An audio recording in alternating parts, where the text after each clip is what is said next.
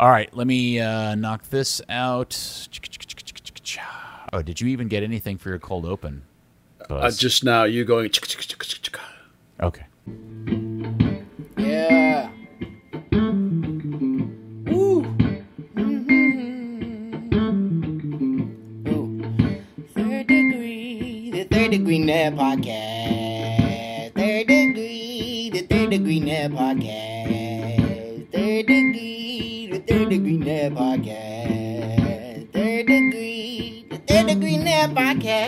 Third Degree, the podcast, is brought to you by Soccer 90.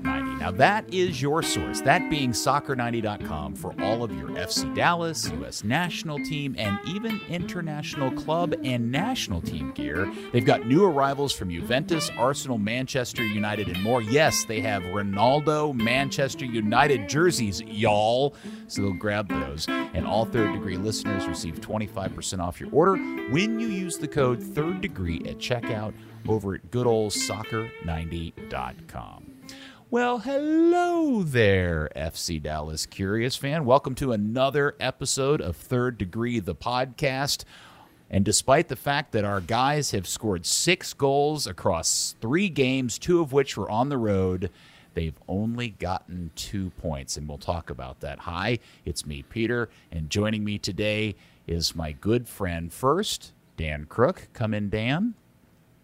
Hello, Peter. How are you, Chip Chip Cheerio? Absolutely spiffing. pip Pip. And uh, founder and editor of thirddegree.net, your hero and mine, the awesome Buzz Carrick. Come in, Buzz. Hi, Peter. It's been a while since I've done this, so I wanted to real quick pimp the Patreon. If, if you guys out there listening like this podcast and like what Third Degree does, a lot of the reason why we can do it successfully these days is the the support we get from everybody else. So patreon.com slash third degree, give us a buck if you like what we do. So if I give you one buck a month, what do I get from that, Buzz? Well, you get access to the daily. Well, not quite daily. I shouldn't call them that. The third degree burns that I do, which are like little mini pods, they're anywhere from two minutes to at the most about eight or nine minutes long. They're mm-hmm. little riffs on topics, and then there's one at, at, the worst, like every other day, there's one. It, you know, I don't drop one as a podcast, for example, but most days there's uh, something on there, and and I think they're pretty good. And I've heard some of the people that think they're pretty good, and um, I'm quite proud of the content actually. So hopefully you guys try that. But in the end, the idea is that all of our all around coverage is why people want to support us and give us a buck or two. Okay, so if I Come give on, you guys, f- give a buck about local soccer coverage. That's right. So if I give you five bucks a month, do I get something extra? Oh yeah, that's the special level that you get to get involved in our Discord, uh, which is a place to chat with like-minded supporters of Third Degree that hit that uh, level, and it's pretty good chatter in there because if anyone gives enough care, enough crap to uh, pay five bucks a month, then uh, they're they're pretty into FC Dallas, so it's a pretty focused uh, group and you get this very highfalutin, very special access to Buzz, Dan, and myself, who will chime in on some of these uh, uh, rooms every once in a while, and that makes you feel very special and exclusive. I suspect, right? I mean, I don't know if that's true, but it's certainly I, I, think it's a nice reward for people that are contributing at more than a dollar. You know, you got to get up to five dollars. Well, you text me all the time. You don't understand how awesome that is that you get to text with Dan and Peter all the time. But maybe yeah. if you're a third degree listener, that's something extra special. But then yeah. again, maybe not. I joke that there's a level of contribution that which you can actually have my phone number and just text me whenever you want. But it's a pretty high level. have you have you established what that value is? I did, and I may regret it, but I did. Yeah, there's a couple people that actually have hit that level, which is insane to me. But um, I'm not going to say what it is here. You can go to the Patreon Man, and figure Buzz, it out for I, yourself. I, I'm telling you right now, if that number isn't like doesn't start at four digits, then you are selling yourself short, sir. So, yeah. Don't forget the uh, the Discord lunch last week for a couple of us. No, yeah. Oh, that's yeah, right. Yeah, yeah, there was a barbecue thing you guys went was, to. It was yeah, first hand access, not to Buzz. Buzz was busy. Yeah, Buzz was busy being a superstar on the satellite radio. You killed it, by the way, Buzz. On, oh, thanks. Yeah, that was the Jason Davis bit. That was a nice invite from them. And um, I mean, I was planning on going to that little luncheon, and I'm sure we'll do one again. But uh, it was a nice chance to get on national radio, so Sirius XM. So that's cool. Yeah, it's only taken 20 plus years for yeah. Buzz to get recognized from the national soccer uh, glitterati that maybe they should talk to him about things to, about this club instead of just making up stuff. So okay, teaser. I'm doing scuffed tomorrow. Wow, are you? That's a yeah. good one. Yeah, yeah. cool. All right. I, am recording tomorrow. I don't know when it, will drop, but okay. Fun story. There was there was a whole uh, topic in that lunch that Scuffed only ever mentions Third Degree and no other podcast. Oh wow. Well, that means and proves they have outstanding taste. Yeah. At least that's what I take out of that. Sure.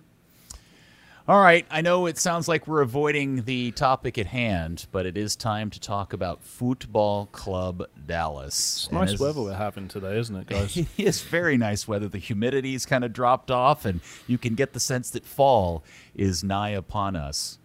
Uh, all right, here we go. So, since we last talked, the guys that we love uh, and love to watch have had two games, and let me just say something. And I, I think this is, and we're going to start with the San Jose game, which ended up in a 1 1 draw. I would my takeaway from that game was is that if Luchi's boys played that type of game week in and week out, no matter what the result ended up being, I think I would be a happy FC Dallas fan. That was a performance that I really enjoyed. I do also admit up front that's by and large a byproduct of how San Jose defends or attempts to defend. But man, I got a lot out of that game and I really, really enjoyed it, even though it ended up 1 1 at home. Yeah, I would agree that it was a really uh, good game from SC part, except for like the first five minutes when I think everyone was kind of still trying to find their way, which is unfortunate. And there's the the goal they gave up early on the PK. There were like four straight people that were like, "Oop!" Ah, and made a mistake, and they ended up in a PK. But um, other than that, yeah, I actually thought that was a really good game. A- And I think the real shocker out of this, and again, I think some of that showed up in the game uh, earlier, uh, just a couple days ago against uh, New York, was the performance of Ema Twumasi at left back. What a revelation that cat has been this season. Yeah, what's weird about that uh, is the left-sided part because I've seen him Yes. play. We've seen him play right back before. We've seen him play right wing before. We've kind of tiny bit seen him play, play left wing. I've never seen him play left back before, other than when I saw it in the training for like one session before it happened, and he was great. I mean, he looked just as good as he did on the right. I mean, I- don't know that he's going to supplant Ryan Hollingshead, but Hollingshead was comes back, but. Uh, it certainly makes me think that Ema Twumasi's got a professional career in Major League Soccer ahead of him, playing for either side of this team uh, if he chooses to stay here going forward in his career. So that's that 10 minutes against uh, the reserve team in a friendly a couple of years ago. You know, it's it's done him the business. Yeah, I d- Steve Davis uh, on both the last broadcast had talked about talking to Ema about playing left back, and I guess Ema's impression was he had never done it before. But I do think Steve said there was a game earlier this season where he got subbed over or shifted over to that position for like the last six minutes of a game or something. But the takeaway is what you're seeing is really good, but a guy that has never like traditionally or ever ex- and in any extended period of time played left back. And man, I thought he was really good. He's good at holding the ball. He's good at defending. He's good at progressing the ball up the field. His crossing from the left has been really good. I I, have been really impressed out of that. That was a huge takeaway for me. Yeah, it, it's in particular. Uh, I see a guy that doesn't look at all phased or nervous either. Like they, they tried to a couple of times over the last couple of games. I can't remember which teams it was, but both those teams tried at times to key on him, and they tried to pinch him against the sideline, and they tried to uh, San Jose aggressively take the ball off of him, and he shielded and he turned, and he built out, and I, I hardly remember him making a mistake in terms of build out at all. And you know, Luchi ball that's a big component of that. So the, the guy's been for me a phenomenal re- revelation, and I, frankly, I have not missed Ryan Hollingshead at all, which is awful to say. But um, you know, left back is such a hard position to fill. What what a bonus that all of a sudden we find out that there's a guy that can play left back on this team.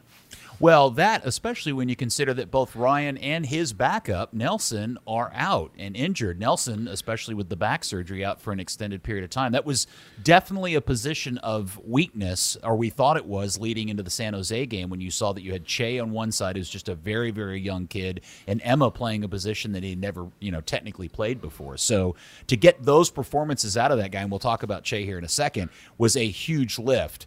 Now, my question, uh, Buzz, going back to my initial thing about this was Am I correct in saying that a lot of what I saw and really enjoyed about how Dallas played that game was tied directly to how San Jose plays its game?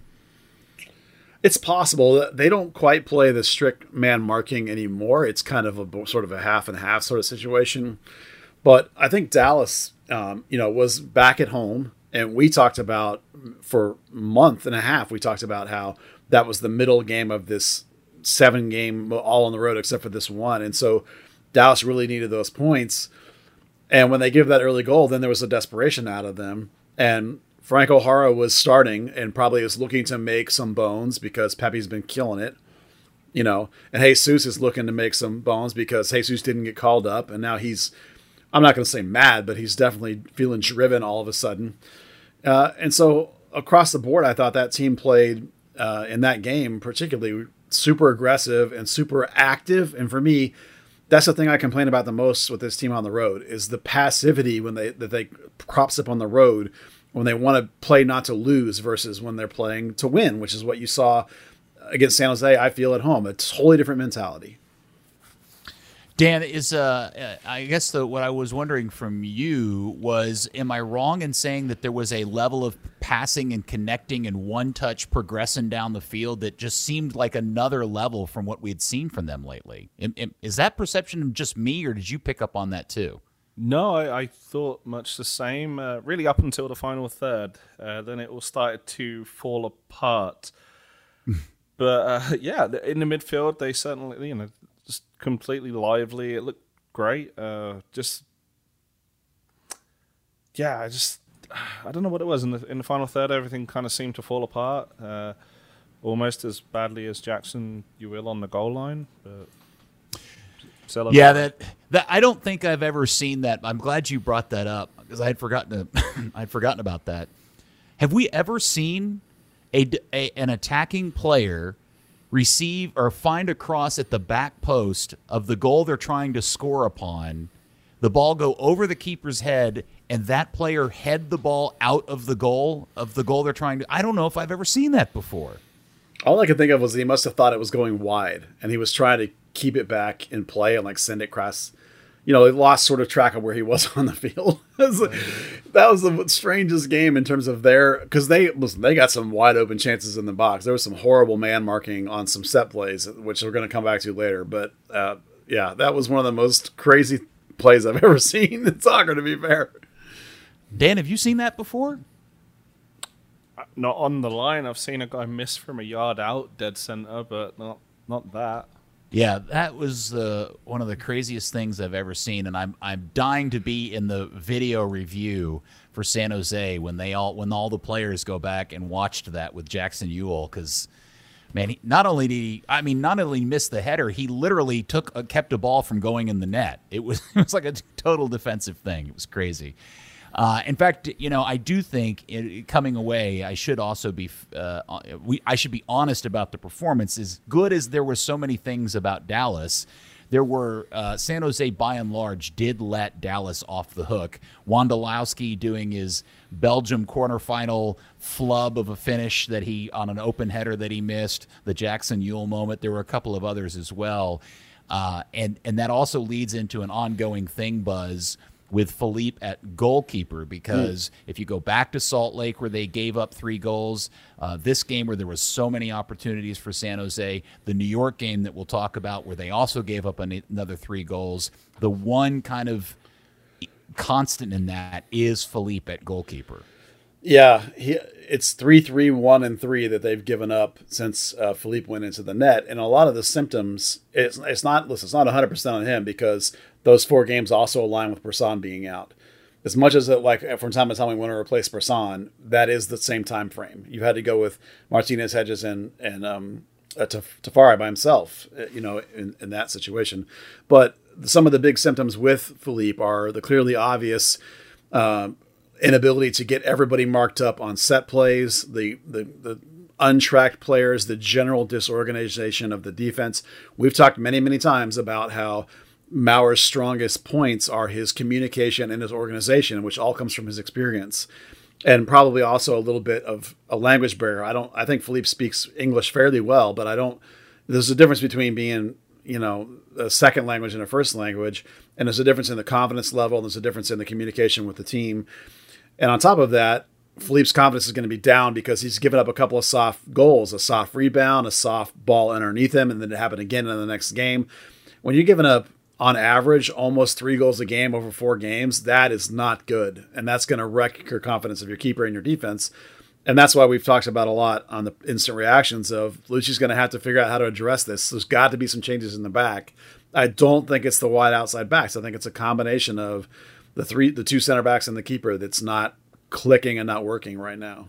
Yeah, I'm thinking, and I don't mean to jump ahead to the New York game, but in particular, there's the goal that they give up. It might be the third or second New York goal where Martinez just completely misses, loses his mark, and the guy heads the ball, the crossed ball in at the far post, and I and that just that was a shocking uh, uh, error on Martinez's part, or am I, or is that a lack of organization on Philippe's part? It's probably a little bit of both. I actually thought watching the replays of that play uh, right right as it happened that the the New York striker is actually also very athletic and makes a gigantic leap that few Dallas center backs. Volley, but still, Huh? That was a great volley at the back post, but still, you. I mean, Felipe. Uh, no, Felipe. Sorry, um, Martinez. Martinez. Yeah, just just kind of walks off him. He did with the second too. The uh, the one that Felipe pushed wide, and that one. Uh, my first thought is okay. You, Uh, okay, Martinez is is trying to attack the ball. He's gone away from from the mark. You kind of forgive that with the with the deflection, but he does it again on the third, and that's just a straight tap in at the back post. I mean, that's not you know for for a guy that's played La Liga, that just seems so off. I mean, you, you shouldn't need to have Felipe screaming at him, you know, mark a back post, back post. Yeah, no, for a I- that's played at that level. I agree, and I and I'm a little concerned about Martinez, and I don't know if this is a function of just not getting a lot of game time and coming back from injury. He initially showed up to this team out of nowhere, and we didn't know much about him. And he had he started relatively solid, and then got injured and had a couple of weird flubs that we were lining up to injury. But now he's healthy again, and we're still seeing these mistakes on his part. And I'm beginning to wonder if maybe he was the good signing we all thought he was going to be at the beginning of the season. Well, a lot of that is from lack of playing time. You know, if you're not playing, it's it's very difficult to be in top tier. I don't know mentality form, whatever. There's definitely a lot of, of playing center back that has to do with your partner and your familiarity and how um, much you're on the same page with each other. So some of that, I mean, I still think the guy's got a lot of ability and a lot of game. It's just it needs to be, you know, he needs to be healthy and playing consistently for it to be happening. I, I don't think that he's like a you know, top defender in the league sort of level. I don't think that's true, but um, I think he's. I think given the ability to play consistently, I think he's uh, for chunks of the season, particularly early in the season. I thought he was better than Bressan. Bressan had the great start to the year where he was really good early on, and then there was the set, that second window where Bressan fell off, and I thought Martinez looked like he was the real deal, and then he got hurt and has been out a whole bunch. So. I mean, the whole Dallas defense has been incredibly inconsistent, and all the pieces are in and out and moving all the time. And that's one of the reasons why the defense has been com- very in- inconsistent on the score sheet as well all year. It's a big Achilles heel this year. But isn't what confuses all of this conversation we're having is the emergence of Nkosi Tafari, who was untested, unproven, had had little to no playing time, shows up, and short of kind of having to improve some of his passing, he's been the outstanding center back out of the entire group the entire time, right? Well, he has been the last sort of eight games that he has been getting. But if you think back to really good defenses that this organization has had, I think that comes when you have two center backs who stay healthy and play very consistently. They get 28 out of 34 games together. You know, that that kind of familiarity because so much of defending is position and mentality and uh, mental connection and uh, granted you have to be able to be, be able to play too. You have to be able to use the ball with your feet. You have to be able to run enough and all that stuff. But the togetherness is so huge. I mean, you, you can you can look back at all the great seasons and you can go, oh, those were the two guys. Well, this year it's been a mess. I mean, any one of those guys has only played 10, 12 games. I think I, I say it without looking. I don't think any of them have played over 25 by any stretch because it's it's just been utter chaos back there. But I do I do agree, given the where this team is, I do agree that Tafari should be the first choice no matter what because he's now the guy you want to build around the, for the future. It's like him and somebody else. So figuring out who somebody else is is now important, but also playing him as much as possible is important because the team's in the bottom of the table. So who cares, you know, about winning this season? That's the way I feel about it. I think Yeah. you can actually extend that beyond just the centre back pair into the entire back four. If you look at the games that Hedges has played lately, he's played right centre back, he's played left centre back, he's played right centre back with Ema Twumasi at right back, he's played right centre back with Justin Che at right back, he's played left uh, centre back with Ryan Hollingshead at left back. It's it's really gelling across that entire back four, and we've seen it a few times, mainly with Che. Uh, you know, his inexperience shown where he kind of gets pulled either inside or or too far forward. That that then affects, you know, where the mark, you know, the your position in marking a player. If you can stay goal side, if you kind of have to cheat a little bit to the outside to cover a wide player as well and hope that the the six can get back, which has been a huge problem in itself for FC Dallas this season to, to kind of help cover the defense. I completely agree with you, Dan, but that also uh, perfectly illustrates why I think Tafari not only has been the biggest revelation this season, but I also think it solidifies my argument that he's been the best center back this season because he's been a mix of all these changes, yet he's been the most consistent center back on this team um, over Bressan, Hedges, and Martinez, who uh, all of those guys are veteran players making, I don't know, multiple times the more money. I don't know what that really says about anything, maybe other than the fact that Tafari has just been a real, the best story of the season so far. That's kind of the point I'm trying to make. Yeah, I totally agree. The consistency that he's displayed since becoming the starter makes him the best guy over the course of the season. And the, you're going to have to give the guy a pay raise. I'm pretty sure he's out of contract because this year was an option already because he was, you know, not he was not a homegrown kind of guy. He came out and he got a one and one. I'm pretty sure. So I'm you got to try and for all I know he's he's already got starry eyes and he's gone. But hopefully that's not the case. And you also have to consider. I think you have to consider when you're looking at if Hollingshead was healthy and you now are back to Ema and Che at right back. Part of the discussion has to be we're losing Justin Che this winter, more than likely. I'm just mm-hmm. assuming, right? Well, why why would I play Justin Che the last ten games when I can play Ema Twumasi, who's probably going to be my guy next year, right? So that has to come into discussion at this point of this season. They're both talented. Tafari looks like a guy you want to build around. Hedges is 31. Bressan is going to go either 28 or 29 now. So is Martinez. Not all three of those dudes can start. So I think you've got to spend some time in your staff figuring out who the other center back is that you'd like to be the key guy with Tafari going forward. At the same time, you can't get rid of all those guys because you also need depth at center back. It's important, but you want more consistency there. Across the whole back line, it's been a mess. Well, the other thing that we should talk about of the San Jose game was that tremendously eye popping moment when uh, Justin Che gets the ball deep in their half of the field and proceeds to go on what? An 85 yard slicing through the entirety of the San Jose team to get to the top of the box, only to hit the shot slightly wide and then it gets blocked. But for a 17 year old kid to have the nads to make that move in MLS, I thought was uh, pretty telling about the kid. Well, he's super comfortable and super confident, just like a lot of these kids that come out of the academy. Is they all believe in their ability to play, um, and he's now convinced that he can play at this level, and obviously that's true. He certainly can, and Dallas has worked with him about going forward. Like you know, Berlucci wants modern outside attacking backs. So Justin, even when he was North Texas, he's tried to do that, and he continues to try and do that. You know, he's been so good at it that maybe even people are now talking about maybe he should be an outside back. I, I don't think so. I think I still want him to be a center back, but you know, in, in the end, it's gonna be somebody else's problem next year, not Dallas's. Sorry. Well, yeah, no, I agree. And what was interesting, I, the the run itself is interesting because it's not your stereotypical guy just blistering down the sideline. He actually cuts inside and beats several people. I mean, the my favorite part of that entire clip, if you haven't watched it, you need to go back and watch it.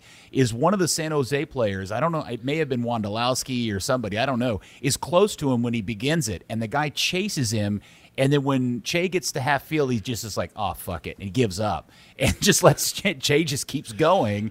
And the guy's just left in the dust and he proceeds to beat everybody else. Now, we should package all of that stuff with the kid is 17 years old and you're going to get the good and the bad because he certainly had his bad moments. He had the assist for Pepi on the goal in the San Jose game, but then he also had the pretty bad moment on at least one, if not two, of the goals uh, against New York on Tuesday night. Well, if you remember when I when we first started talking about Che, I mentioned he was an attacking, a converted attacker, and that his ball skill, like with Richards, we talked about his passing. With Che, it's his ball skill. He has the ability to dribble like that, and in some ways, he is still learning to defend. And he mostly was a center back in the academy. So last year with North Texas and this year with FC Dallas, he is learning to play right back still.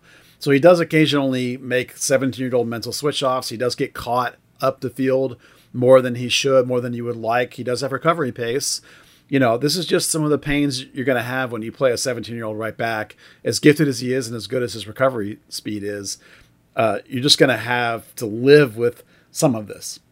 I think uh, one thing we did see uh, in that San Jose game was that they were able to neutralize his attacking threat and really kind of kill him on the defense just by bringing in Cade Cowell and saying, okay, you're quick, you're quicker than our left wing, try being quicker than this one. right. Yeah, fair. Cal Kid is uh, sharp and fast too. You're right about that. We'll say on that assist, uh, you know, that is the product of him staying up from that run as well. They just recycle the ball, get it out wide, he pops it in. Yeah, the prototypical Dallas press, you know, recovery, a loose ball, uh, get it, whip it right back in. That's you know that's what they do.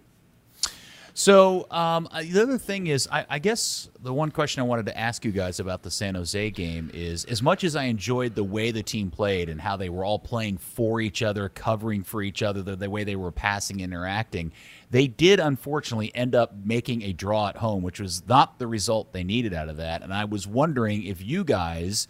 Uh, Dan, were you disappointed in the result, or were you more pleased with how they played, or what was your overall reaction to the San Jose game? I was disappointed in the result. When you looked at the six from seven, you counted the three points at home, and you didn't get them. Uh, at this time, at this point of the season, with less than ten games left, and uh, you know, even if it's only sort of three, four points at this stage, you know, against teams that you're you're going to play against, uh, you need to have those points in hand. Okay, Buzz. Yeah, I agree. Um, I, I think that the the disappointment there is the the mental flatness at the start. I, am not going to put it on any one person. There just was a little lackadaisical, you know, and weren't quite ready for San Jose's energy that San Jose always has. So that's that's a negative. And then just again, you really needed the home points. It's not it's not the end of the world, but um, this is a tie that I think feels like it's not feels like it's not. I'm not going to go as far as say it's a loss, but it's, it's definitely not a win. Mm-hmm. Um, definitely is points left on the field. This is one of those games like if you miss by a point or two at the end, you're going to point at this game as one of the big moments, big blown moments, particularly because the defense was as bad as it was. And, and San Jose did not take advantage and left the door open, and Dallas was not able to do anything to get it, you know, over the finish line at the end. Okay, so now I'm going to ask you to compare and contrast your reaction to that to the 3 3 draw Tuesday night in New Jersey against NYCFC. Uh, FC. Um, I, I the my, my takeaway from that game was you're well, let, here, let me ask you this question. Let me try. Let me reword it. Are you more or less disappointed, or then uh, like the, they're they're both draws? One's three three on the road. One is one one at home. Which one are you more or less put out by? Uh, I'm more upset about the one at home. On the road, like New York is a very difficult place to play, and you get a point on the road. You score three goals on the road. That's all good. There's a lot to work with there. There's a lot to build on going forward there. You even got some contributions from guys who have been flat and not contributing lately. You know, so if you can straighten up your defense, you can take a lot from the New York game compared to the San Jose game. Um, despite the fact that they give up three goals in New York, you know, it still is a that was a tie that actually felt like a positive win to me. Mm-hmm. All right, uh, Dan. In this game, I can't believe I'm saying this. Jader Obrian scored not once, not twice, or no, not once, but twice, and was also named to the MLS Team of the Week. Is that not the seventh sign of the apocalypse?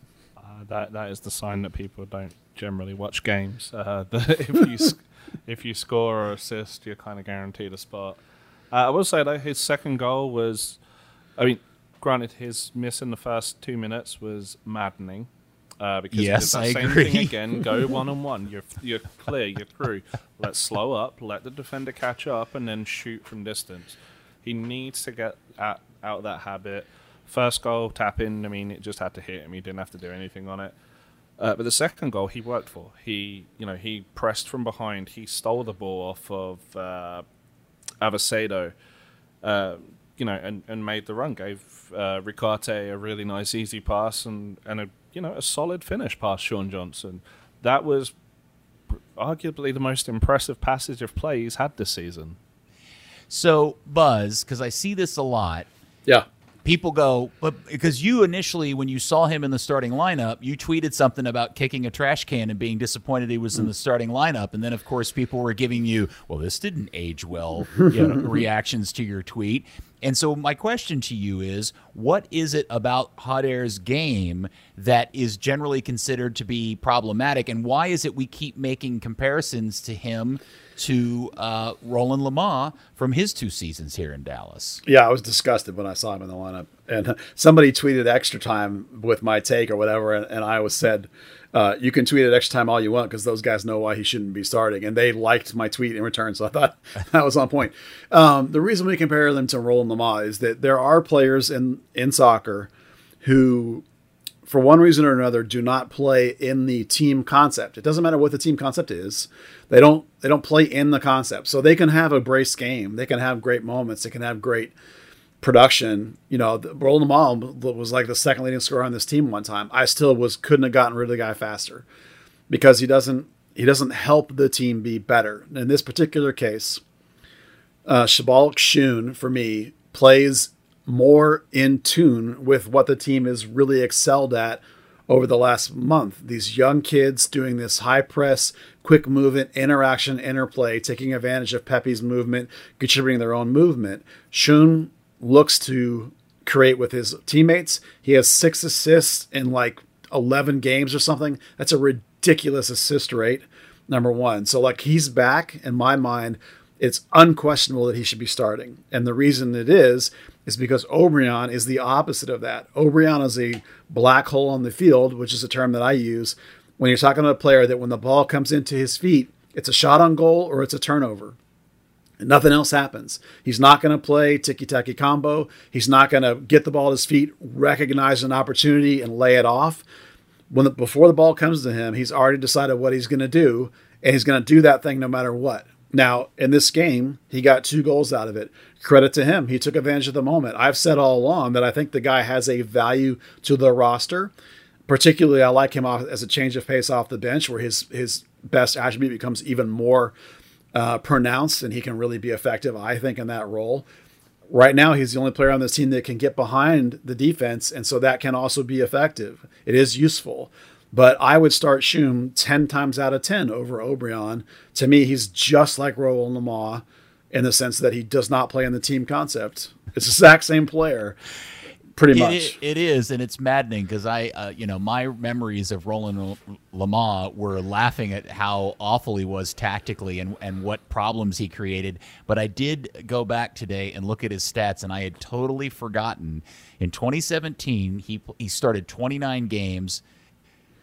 Buzz, he scored 11 goals for this team. yeah. Uh, I, okay, whatever. Yeah. There's still 11 no. goals and three assists. And in his second season, he scored eight goals and six assists. Yeah, but a lot of those things come in bunches, and a lot of them can't. He was very hot or cold. And listen, Yes. I, I'm, I, you know, listen, this is the thing. He can be effective, just like Roland La- Lamah was, just like Obrian was. Those guys, when they're on, they they have tools that can work. But in the grand scheme of a 90 minute game, Lamah, this was for sure the case. The other 80 minutes, he made the team worse because he was not in the proper position defensively. And you're talking about a team under Oscar that had to have that rigid low block shape. And he, Roland Lamah, was wandering all over the field, and people kept having to cover up for him. Yeah. Obrian, same thing. Obrian, in this the current way the Dallas plays, they list it as a four-three-three or a four-two-three-one or whatever.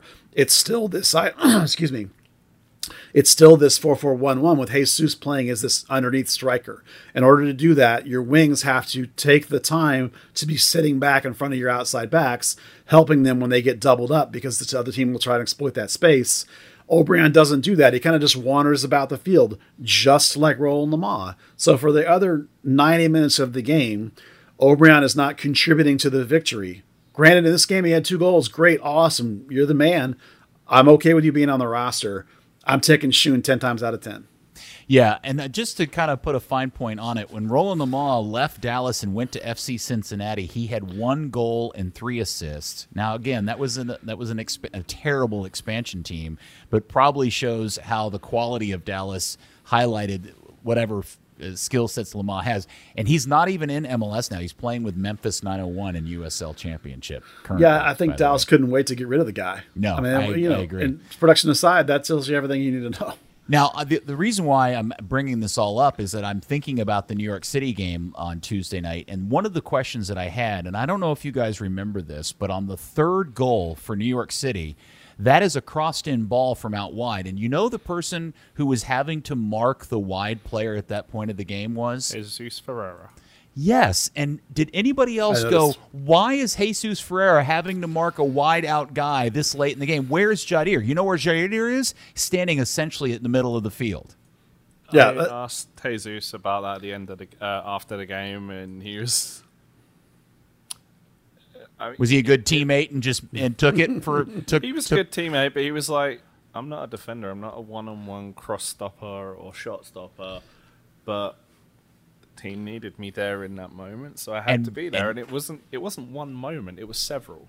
Yeah, but why was he needed there? Because Judd, this is the, and the reason why I'm I'm pounding on this is this is what we get frustrated about uh, that outside of goal scoring is that this is the tactical failure and problems that Obrian creates for for uh, Luchi, right? Yeah, yeah. Hedera is is great defensively at pressing, and that's about it.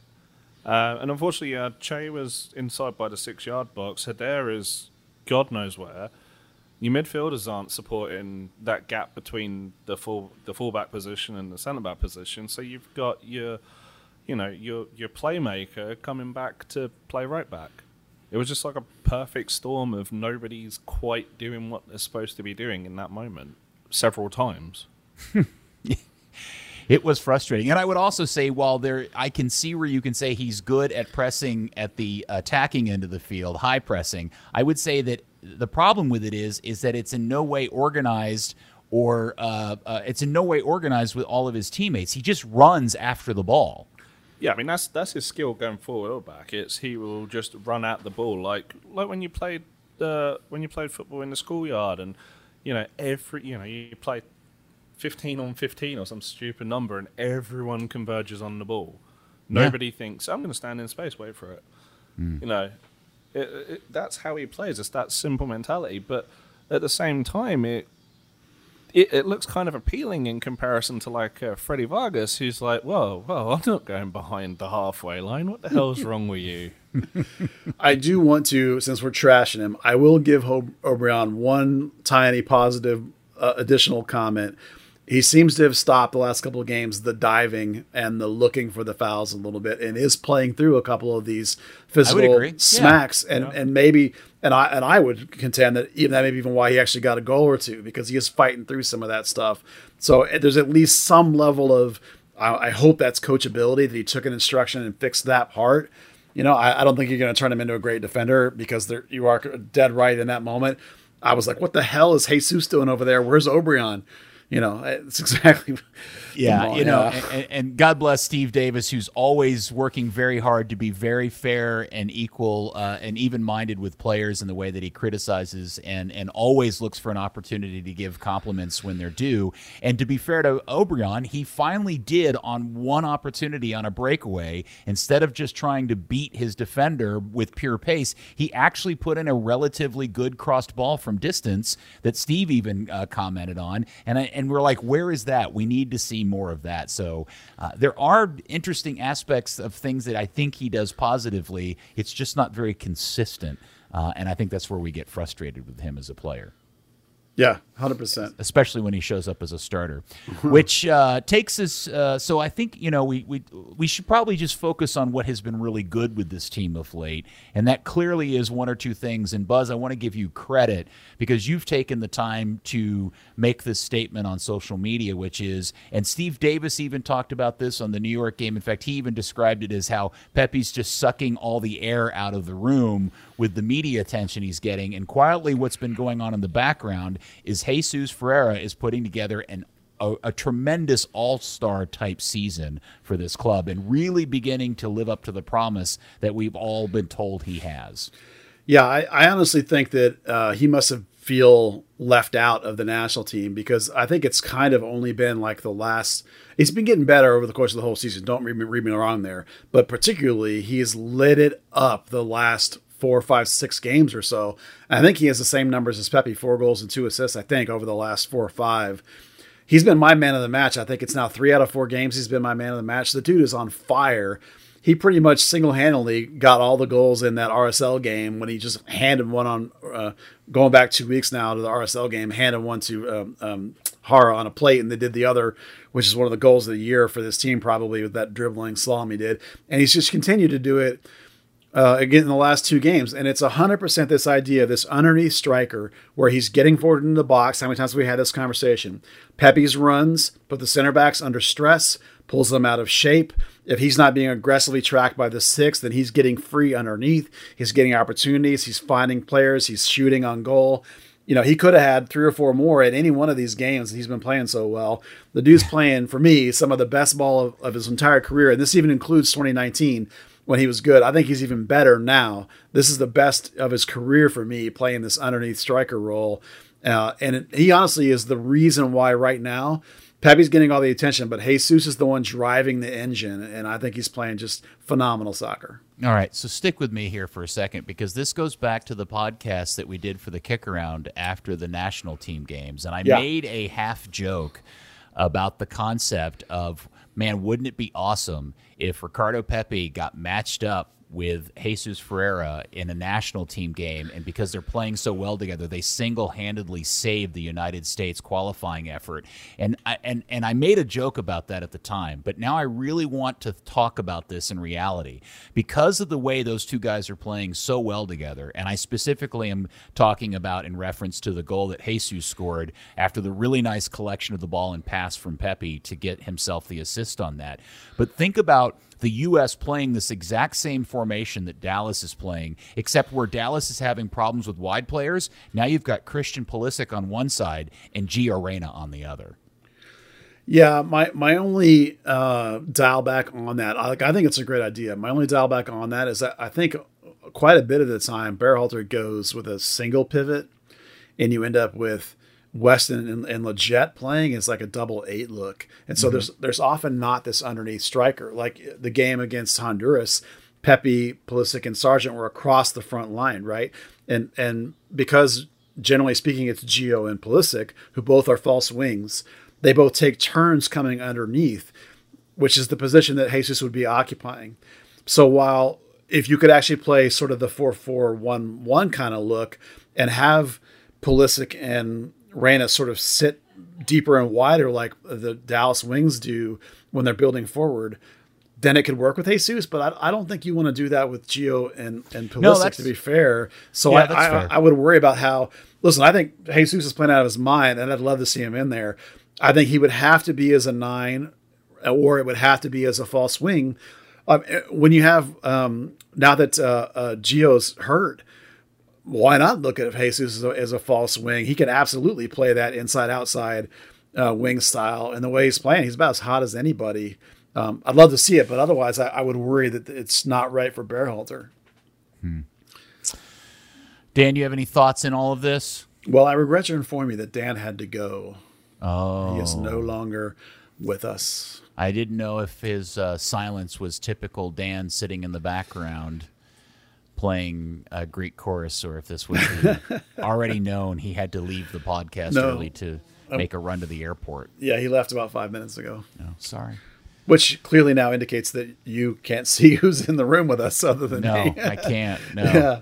Sorry about that. Well, right. R.I.P. Dan. Pour one out for our British friend Dan. He'll Wait, he hates it when I call him British. My English, our English friend Dan. Is he not British? I, you know, apparently English people don't like being called British. Oh, well, okay. It's a thing. Yeah, who knew? I, I didn't know. Yeah. So, well, maybe it's just a Dan thing, but Could be. It's a Luton uh, thing. Yeah. Um, all right. So uh, uh, uh, I think the New York City game was frustrating in a lot of ways, mostly because they were doing so well. You know, look, NYCFC has not been known as a team that gives up goals on the road. Now, some of that I think is tied to the I like I'm not 100% sure how many games they've been playing at Red Bull versus how many games they've been playing on the trapezoid field of Yankee Stadium. I tend to think that the latter gives them a significant advantage uh, in that department. Um, but at least the stats tell you that NYCFC does not give up goals on the road, and to give up three games against Dallas of all thing uh, has been very frustrating for that fan base. I've seen a lot of complaining about that, so that's why I find the NYCF uh, game to be more frustrating because I really felt like that was a game for the taking, uh, an unexpected game for the taking. Yeah, I, feel the other way around because of the idea that New York's only given up three goals one other time this year when they lost to New England, who's obviously the best team in the East. Uh, because you can manage three goals against that team, I think shows you how good the Dallas offense is clicking right now. Um, Brandon Servania has been playing great soccer as well.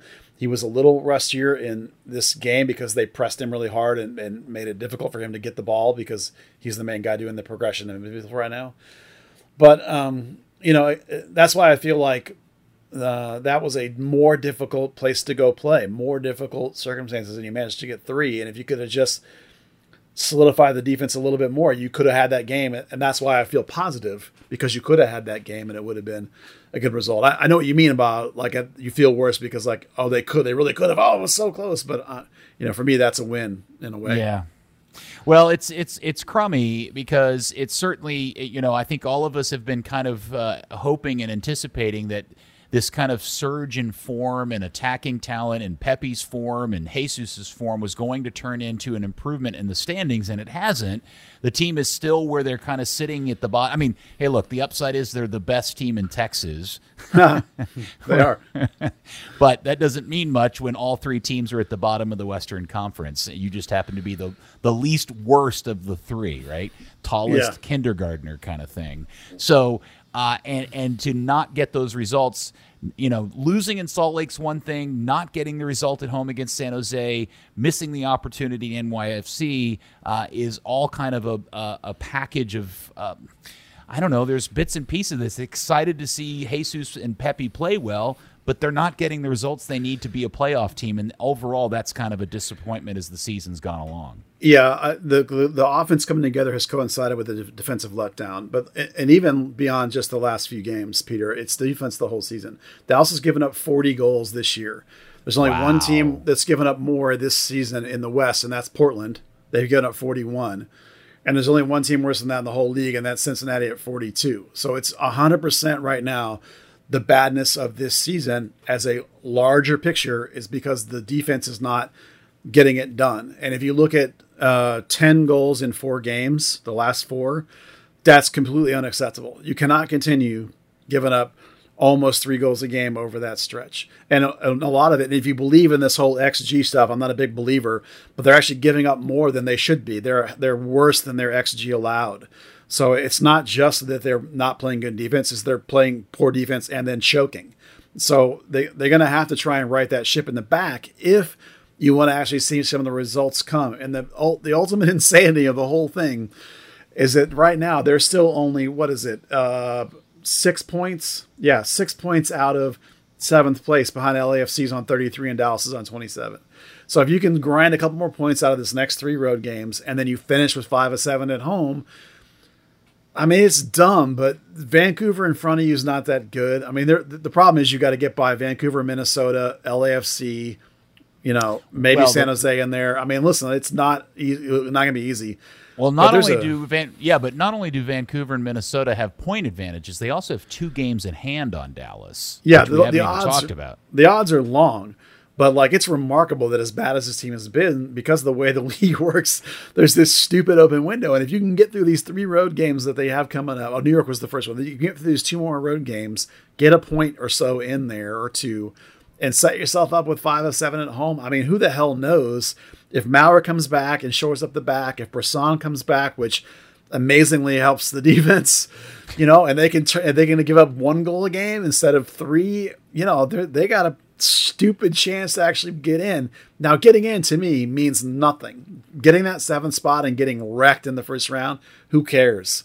Right? I suppose you could always play the card if they get hot. You never know. And I'm sure that's what Luchi will say. I'm sure that's what the team will say. I'm sure that's what all the players are going to be rah rah, let's go, let's buy in. But in the big picture, you're not winning MLS Cup with this team. So for me, I would much rather than pay attention to building for the future. But, you know, I'm not trying to sell tickets. So it's easy for me to do that. well, I'm not sure they. Speaking of tickets, oh jeez, do you have any uh, official reaction to the club's promotion of offering tickets on the anniversary, 20th anniversary of the great tragedy and crime of 9/11 by offering tickets for nine dollars and eleven cents? Yeah, um, here's my take. Uh, and I'm, um, people might get mad at me, but it did not bother me as much as a lot of people did, and I'll tell you why. Um, this organization is at best a used car dealership, right? They're going to put up the balloons. They're going to have the clowns running around. The floppy arm windsock. Yeah, guys. the big yeah. windsocks flopping on the stage, which I think LED lighting. Do yeah, right. Yep.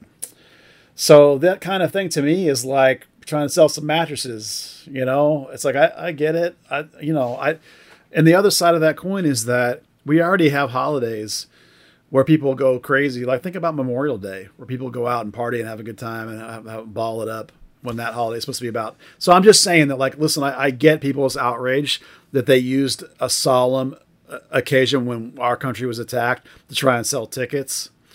Man, everybody does that kind of crap when you're this this organization does not take a high and mighty tone. They don't take a let's be above the fray kind of attitude with everything in my mind. So it doesn't shock me and it doesn't really phase me. I know that a lot of people are upset and I, I, I don't know why I'm not, but well, I, I think uh, to, to to have I mean to kind of continue the conversation, the issue with it is is how does something like that get approved?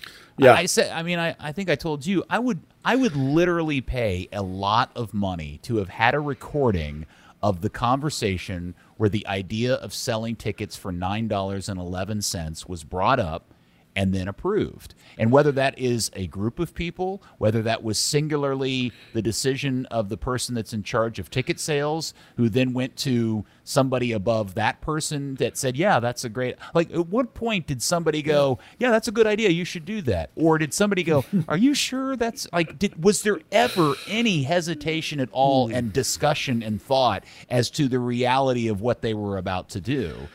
And I, yeah. my guess is no. My, my, I just wonder if a single person went, "That's a great idea," typed it into a computer and said and told marketing to make up some graphics for it, and never put two seconds of thought into what they were really doing. Well, I would imagine that um, I agree with you too. By the way, that in the room there should be someone that said that's a terrible idea because I, I agree that it's a bad idea.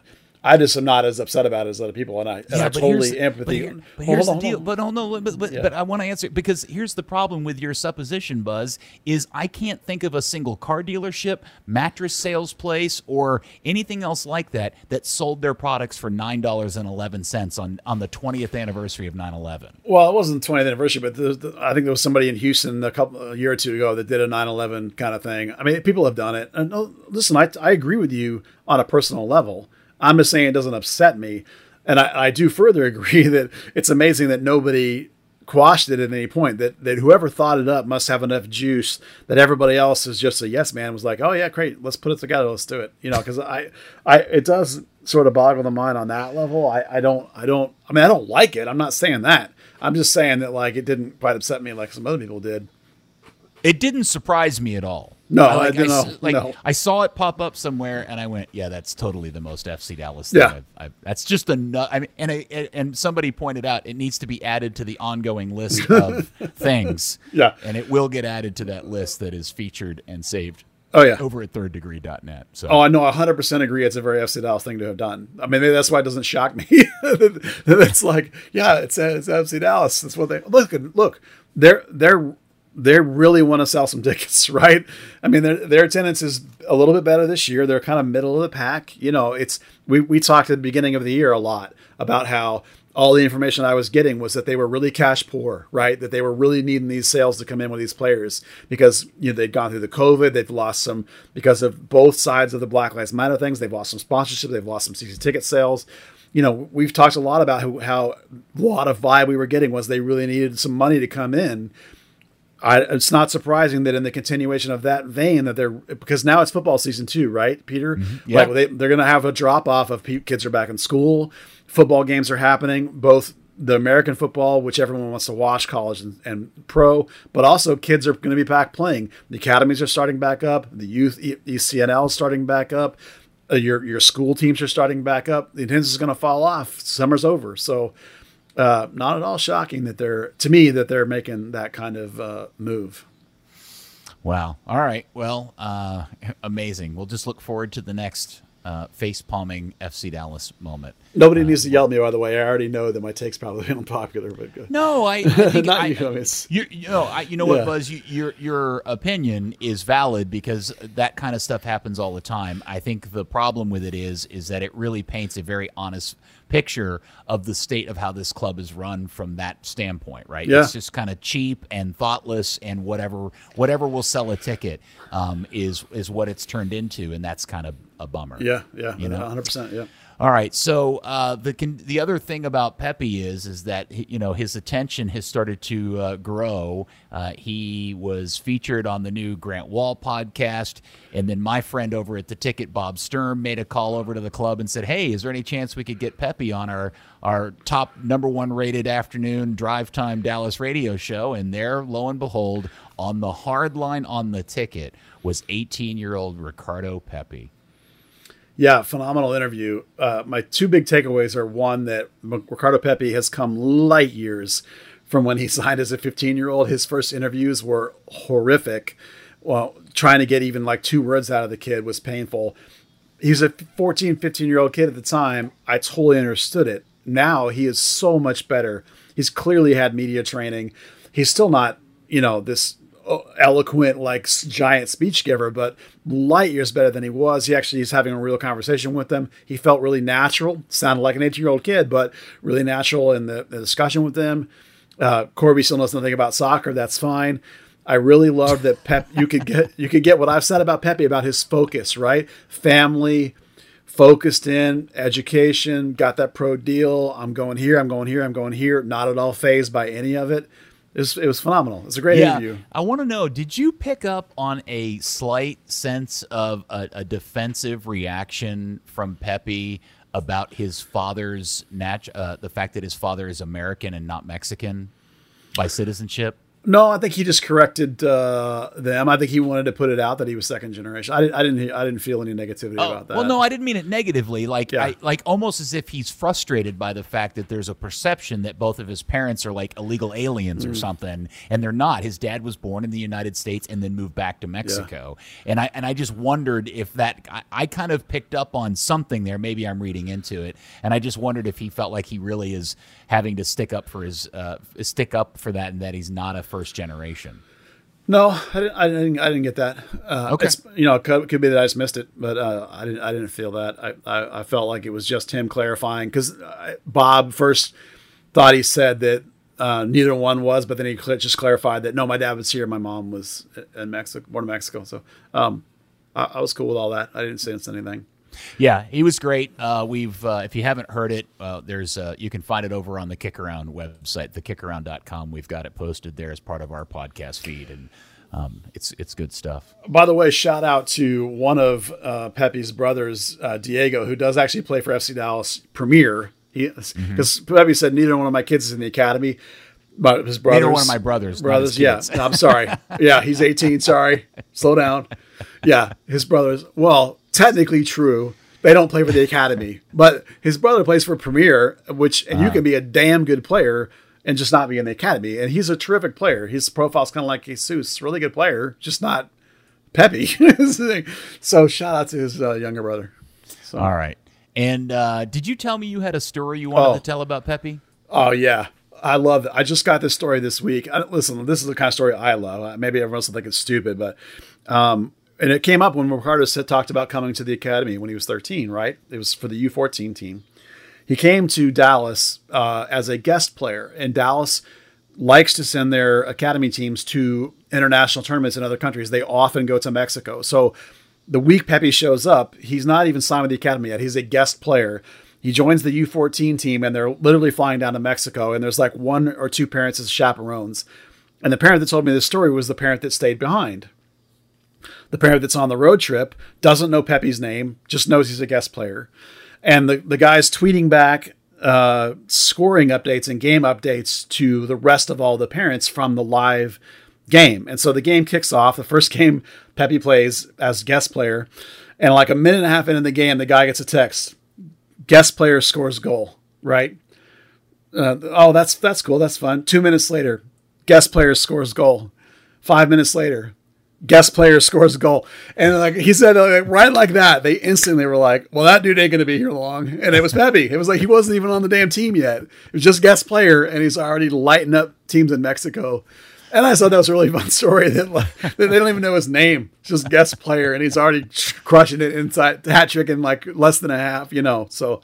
Yeah. Uh, you know that's the kind of kid that he is, and we've told the story about everything they put in front of him. He's risen to the occasion and blown past it, and that includes like the first game you show up on this international trip, you're, you're, you're just guest player and you're still banging in a hat trick, you know, or more or whatever. And so Pepi even I think mentioned that on the, our interview, I think a little bit, but uh, the he did- kid's yeah, phenomenal. Yeah, he did talk about. I think Corby asked him about how if he dominated when he was with the academy or the, the club team back then, and he was like, "Yeah, I showed up and I scored eleven goals in seven games or Yeah. something like that." like, yeah, he was he was holding his own. He was doing all right. Yep, he was. Yeah. He was doing. Well, I, I told the story about the first time I saw him with the 17s, and it was early in that season, and it was he was so he was the and he was the younger age group, so he was 15, I think, at that point, playing for the U17 team, and it was like their entire spine that day was ridiculous. Nico Carrera, Diego Latafe, David Rodriguez, all great guys, many of whom are already pros, but Pepi just you know it was like a light running around the field, drawing the eye just ridiculous. And even at that level, when he was two years younger than some of the other dudes on the field, basically, it was unbelievable watching him play. Everything you see now is still was there. It's just matured and advanced and progressed, and he deserves all the credit in the world. It's so much fun. Man, this is fun watching him. This Yeah. is the this has been a really shitty season, but him, Tafari, uh, Ema, there has been good parts of this season I've really really enjoyed, and they've really salvaged what has been. Uh, you know, look, there's a lot of reasons to be pissed off. This is the third year of Luchi's uh, term as coach. The team, in many ways, is going backwards overall. Um, they're not going to make the playoffs after making the playoffs, and you know, Yeah. a lot of the signings have been really crummy. But there are things to enjoy about this team, uh, and Pepi is certainly one of those things. Yeah, if you if you take the context of just now and and the, all those things you mentioned are reasons why you can't, but if you do, you can identify five, six, seven, maybe even more pieces that you can be excited about that you can build around and think, okay, we can do something with this. So, Mm-hmm. you know, there there is some positivity to be found in the moment.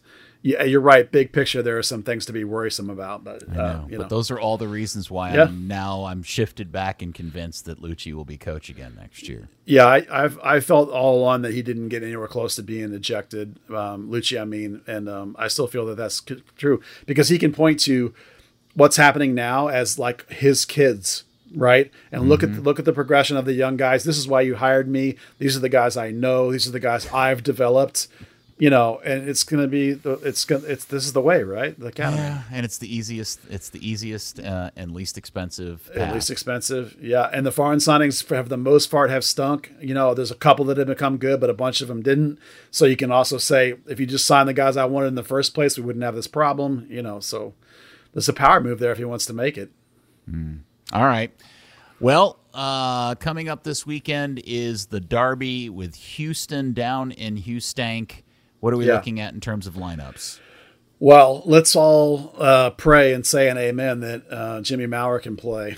I mean, they took him on the road and they put him on the bench, and I always feel as a keeper, if you're on the bench, you can play, you can start. I don't think Philippe has done anything to be able to keep that spot. The instant Maurer's available, he needs to be in there. Um, you know, an X factor is Ryan. I have no idea where he is with his injury, but Che and Ema have been uh, Ema have been terrific, so there's no problem there. I think you stick with Tafari. So really, it comes down to is Bressan back? Is Hedges going to be better again? Is Martinez? I, I think you're going to look at Hedges there because there hasn't hasn't been any training to integrate Bressan, even if he's cleared. So I would bet on Hedges at left center back. Quignon will keep his place. Um, Brandon versus Acosta. Brandon had a great run of a couple of games, but then against New York, he was not as good. And, you know, Luchi loves him some Acosta, although he was slow to get back in when he came back from the last international. So I'm flipping a coin there. I think Acosta will be back. Pomykal, yes. Jesus, yes. Pepi, yes. The problem is Obrian scored two goals. So as as much as I would say, I still am unquestionably saying play Schön. When a dude scores two goals, the coach is going to start him. He just, you know, you can't bench a guy that scores two. The whole locker is going to look at you You're out of your mind if you do that. So Obrian's going to play again, and that's I think that's, that's I think it's your group in Houston with obviously Jimmy Maurer's, the gigantic, huge steaming X pile in the corner, uh, and he better be playing or else it's going to be not good again. I would predict. Well, Houston has only won one game in their last seven, and that was their big win over Austin, who everybody beats. Yeah, Um, uh, and so, yeah, it, it's a it's a it, it's a big. I, you know, I think I also saw somebody uh, tweeting today that uh, uh, Dallas stands to win not just the Texas Copa Cup or whatever they're calling it, and El Yeah. Capitan with a win against Houston. Uh, this weekend, so whatever value you put in either one of those two things, Yeah. uh, that would be the bonus on top, uh, the cherry on top if uh, Dallas was to win that game. Yeah, Houston's not good, and a couple of their key pieces are missing, like Coco is out, but they got Urruti. Fafa Picault's on an absolute tear for them right now, scoring goals. Um, they've been using Darwin Quintero, of all people. All of a sudden, it started a couple of games. Uh, that's a tough. That guy can be a tough matchup. It'll be interesting to see how if he if that guy's still in there that if Quignon can handle him because he's he is elusive to keep up with sometimes, even though he can't really go a whole ninety anymore. Houston is uh, all of a sudden they just want to they beat Austin and then they went out to LA and they tied in LA. So they're a team that's feeling better about themselves. So if you go into Houston thinking you're going to win, you're going to get turned over.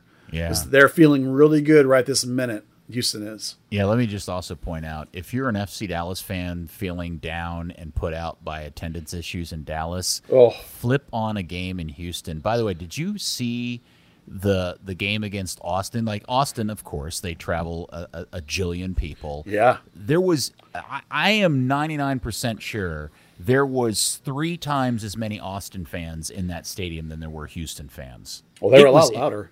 well, it was insane. Yeah. There were so few Houston people. It appeared uh, from what I could see in the photos and the video. It was really embarrassing, and I and Yeah. and I have I, I if I if if I'm MLS headquarters in New York, I'm I'm assuming there's something being done about Texas in general between these three teams to kind of figure out what's due because you've got the worst team in the league with a cajillion people people selling out every game and then you got these other two teams that are slightly better and can't you know can barely Yeah. fill up their stadium halfway Well, they got a brand new owner uh, who's come in and his, he's he's given like the verbal for Tab Ramos, who I think is a good coach. I would not jettison Tab if I'm them. Um, and he's talking a lot about increased roster spend. And they went and signed. They didn't have any DPS, and like since he bought the team, they signed two DPS, and they're talking about doing this and that. You know, and I guarantee you that that guy is when you when you when you have a brand new owner who's sitting there kind of in a I'm going to watch it unfold the back half of this season, and then we're going to change some stuff. So I'm sure everyone down there's got a target on their back now in the sense of like this this dude's coming in and talking about spending a bunch of money. He talk he spent a bunch of money to buy both the Dash and the Dynamo. So I imagine he's going to want to shake things up big time. Houston's dug themselves a huge hole in that market with lack of relevance, just like Dallas has done here, which is a shame because Dynamo squandered the relevance they had because they won a couple of titles right after they got there. So they had, you know, a decent fan base and a decent uh, uh, impact on the market, and they've blown it. They like they had an owner who didn't care and they didn't invest, and so now they have hardly anything there. Those Austin dudes are traveling, a whole bunch of people and somebody in Houston cares because one of their dudes got assaulted. The Austin dudes got assaulted leaving the game. I don't know anything about it other than that, but somebody down there cares.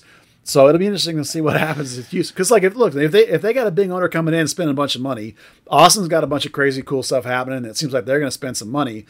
Dallas better wake up, man. If you go just academy, I don't know if that's going to hold up with other two teams in Texas spending a bunch of money. It'll be interesting to revisit this in a couple of seasons, Peter, and see where we yeah. are with these three organizations because it might look very different. Mm. You know, I mean, Austin can fall off if they don't start winning. Maybe Houston with big investment might come back up. Dallas, who the hell knows what's going to happen here?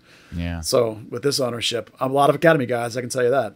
Well, the real uh, shocker out of all that buzz is that you reporting that a Houston fan got in a fight with another fan. That's uh, I've never yeah, heard of that before. That's Stunning I don't, news. I don't know anything about it. It's it's in the news. You can look it up. I only read the headline that some the, the Austin guys did a um, a GoFundMe for to help the guy that got beat up or hurt or whatever out. So I mean that's the only reason I know about it. You know, supporter stuff. You hear about it, right? Supporters drama. There's no drama like supporters drama. There ain't right? no drama like supporters drama. That's yeah. right. Absolutely. So I mean, you know, there's Texas rivalry stuff going on, man. It's fun. All right. So now here's the before we're done, the one thing that completely almost sent me to the hospital because my heart almost stopped from the uh, excitement it created, the shock and excitement that it created for old man Peter here was the Al Día report that the greatest Dallas player of all time, the amazingly frightening Leonel Alvarez said something something or other in translation about his idea and I of and thinking about coming to coach in Dallas for Dallas. Oh please, my bedtime prayers are actually yeah. working. Yeah, it, I my Google translate of the story said he talked about Jason. He uh, he's told the story about where Haynes tells about you know going four versus eleven extra training, and he said that you know, nowadays you couldn't do that because they do all the workload management stuff. But back then it was under the coach's blessing that they did all that stuff. And he talked a lot about Oscar, how he recommended Oscar and how he and Oscar still talk, that Oscar calls him about, you know, to work, to get for advice and for tips. And, oh, I got this problem, you know, and they, they talk about stuff. And, uh, you know, and he has an affinity for MLS, you know, that he loved coming here and he has affinity for this team. And sure, I'd love to coach in that league somewhere, and I would love to coach Dallas. I have a strong feelings about Dallas. Was what he basically said. I don't think he's campaigning for Luchi's job or anything, but oh, go ahead, know, campaign. Leo. Yeah, campaign. Start campaigning uh, now. Yeah. By the way, my Google Translate also says that he thinks Ricarte is a baller, so I'm on board with all that. Well, and um, a Colombian. Yeah, can be. Um, but it's exciting. Like if you're you and I, and you're you're old enough that if you've been with this team from the beginning, there's nobody that we don't revere in this franchise history more than that guy. Oh, he has yeah. had a lot of success as a coach. I mean, not like superstar success, but fair success. Dallas likes to hire family dudes, so he's on the list of like, oh, could if you needed a coach someday, who on a short list would you put in there? Absolutely, that's one of the guys we've talked about. I would worry about knowing the rules. You'd really have to get somebody to work with him that knew this league and how it functions. But man, it'd be fun. If nothing oh. else it would it would be terrible for us, however, Peter, because you know he would close practice, and you know he doesn't speak a lick of English, I'm sure, and so I couldn't interview him. so it sucked for me. but I might be willing to take it just to see what he would do with this league. It would be fun.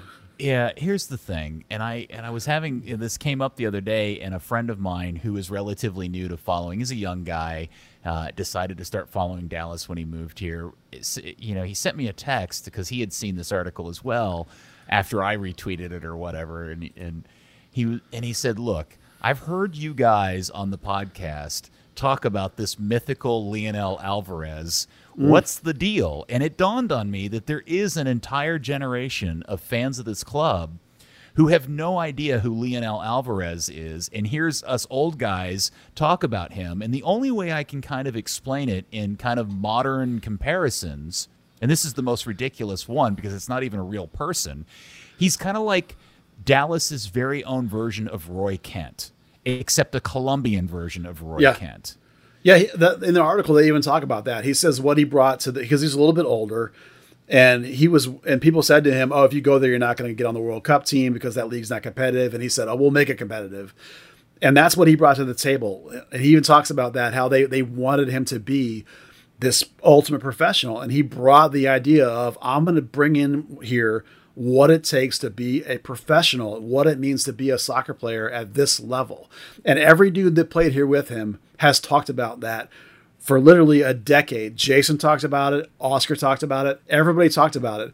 And then when Oscar became the coach, and again, they mentioned this in the article, Oscar became the coach, that influence from Leo was in Oscar because he, Leo knew him even before they played here. He recommended Oscar to the team. So that that Oscar had some of the Leo influence in him. So that philosophy, that mentality carried forward for literally until a year and a half ago. Leonel Alvarez's influence at this club was still here. And I think a lot of time ways because of the residue of what Oscar left, it still is even still here. So uh, you cannot undersell that dude's value into this organization being what it is in terms of its professionalism and the sporting department. Let's, Yeah. be, let's be clear. That's what we're talking about is inside the team and the and the structure and the way people work here and the, the maybe even the Hispanic nature of generally speaking in the locker room and the influences that it's had for decades because of Leo leading to Oscar. I don't I don't think I would ever describe the current iteration of FC Dallas as soft as a as a squad. Um, I, I don't think they're a hard team in any way, shape, and form, but they're not soft. But what Leonel Alvarez would spur into this team, he'd find somebody and and he would birth and inject into the team a real leader, right? Because that's Yeah. what he was for this team. The guy that runs around and gets somebody's face when they fail to do their job well. Because that, in my mind, that's one of the biggest things this team has been missing for quite some time is that kind of guy. And he and and and if you've never seen Leonel Alvarez, just Google Leonel Alvarez Dallas Burn, and you will instantly understand that he was the most intimidating player in MLS 1.0. He looks like a Colombian drug lord that will absolutely not even blink, and his heart rate won't jump a beat if he had to put a bullet in your head. He's that kind of looking guy, except Yeah. in the in a soccer player, right? And he was amazing, at, skillful, all the things that you want in a defensive midfielder. He was that guy, and to have that injected back in this club uh, uh, would be fantastic. Uh, all respect to Luchi, but that is exactly the kind of guy that makes so much sense. And if uh, Dan and Clark ever wanted to make me a happy boy, and not that they even even know my name, making him the coach of this team would do wonders for me. Yeah, he he's very demanding. He give you that stern look, as you joke, just like the dude in the show, just like the Roy Kent. You know, he's that kind of personality. He would. He, it would be interesting to see how the team reacted. Not everybody does well with that kind of super demanding. Then they're coach. soft, Buzz. Well, uh, that uh, that way, well, maybe, but there are guys that respond better to Luchi's uh, build everybody up positivity. I mean, everyone's different. You don't know how people are going to react. I mean, I don't know that. Listen, the kids that are in the team now, they all came up under Luchi, both in the 17s and the 19s, because Luchi kept flipping teams. So none of those guys that I know of have ever had a coach like that. So I mean, everybody: Pomykal, Ferreira, Pepi, Servania, Cerrillo, Che. None of those dudes have ever had a guy like that as a coach.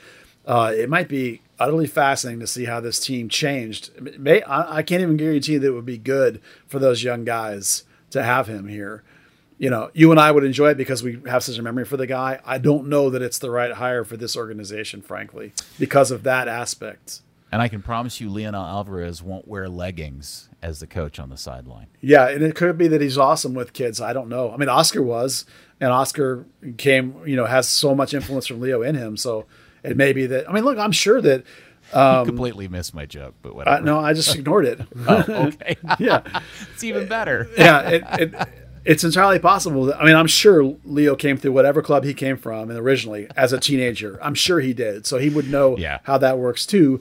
It's just a completely different. It's a hundred percent reversal from Lucian mentality and how much he talks and the kind of way he talks and how demanding he is and how stern he is. Completely opposite from where Luchi is. Yeah, so if you want to change it up, that'd be you couldn't get a more big change. You're right, and that's a really Yeah. fair point. Is that you know the modern soccer player, the modern athlete, is very different than they were back in circa 1997. So uh, maybe he wouldn't be a good fit, and I'm sure the powers that be would make that decision. But man, that would be awesome. It would be fun. And it would mean, and, it, and I, you know what I hope it would mean? I hope it would mean, uh, it would also mean the return of his look-alike that used to run around Dallas that Yeah. looked just like him Yeah. and would sign autographs and take pictures. The fake Leonel Alvarez was fantastic. That was one of my favorite things about the original Dallas Burn. You remember that dude? I do. Oh yeah. I think they even used to use him at like a, uh, uh, you know, I'm not saying this officially, but I think unofficially, I think they used to use him at events sometimes. Roll him out and say it was Leonel Alvarez. Well, it was just weird to see that come out of nowhere. I don't know what prompted that article. I don't know if he's out looking for a gig or if he's is sniffing an opportunity or what is the deal. But the, that was such an out of the blue headline that I just uh, literally Yeah. almost made my heart stop. I was so excited by the premise of it. yeah, it was fun.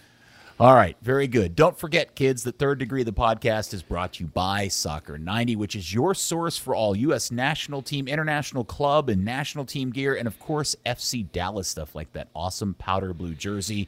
Uh, new arrivals have come in from Arsenal, Juventus, and yes, even Ronaldo Manchester United jerseys for all of you that would want such a thing. And because you're a Third Degree listener, you're going to get 25%, an entire quarter of the pie off your order when you use the code third degree at checkout at soccer90.com. Well, it's too bad that Dan Crook passed away in the middle of the podcast. Um, Yep. Rip. Uh, R.I.P. Dan Crook. And uh, but Buzz, all of my love and adoration now goes exclusively to you. So thank you, sir, for all of your stuff here. Oh, you're welcome. And if you're into the greatest player in the world, you can. They actually have the Lionel Messi uh, plates now at uh, Soccer 90. I yes, I've heard that. If you want a Yeah. Messi PSG jersey, you can go get one over at soccer90.com now. Mm. You can. Yes, unfortunately, I think they're light on U.S. national team gear, so getting a Pepi uh, national team jerseys Oh. bit difficult in this moment. I thought you were still talking about Messi. I was like, sweet, we're getting a Messi national U.S. national team. So go run over to the store. Go to the like, like guys. If you've not been to the actual Soccer 90 store, because I didn't even know it existed until several months ago. It's like a it's like this crazy circus of soccer stuff. You got to go step in that place sometime. It's really really cool. yeah, use our code online and then do the pickup option and go pick it up and go check the store out. Yes, do that. Absolutely do that. All right. Thanks again, Buzz. Thank you, FC Dallas Curious fans. We'll speak to you next week, hopefully with some points and more good news on another episode of Third Degree, the podcast. Rip Dan Crook. Ooh. Third degree, the third degree net podcast. Third degree, the third degree net podcast. Third degree, the third degree net podcast. Third degree, the third green nap I can.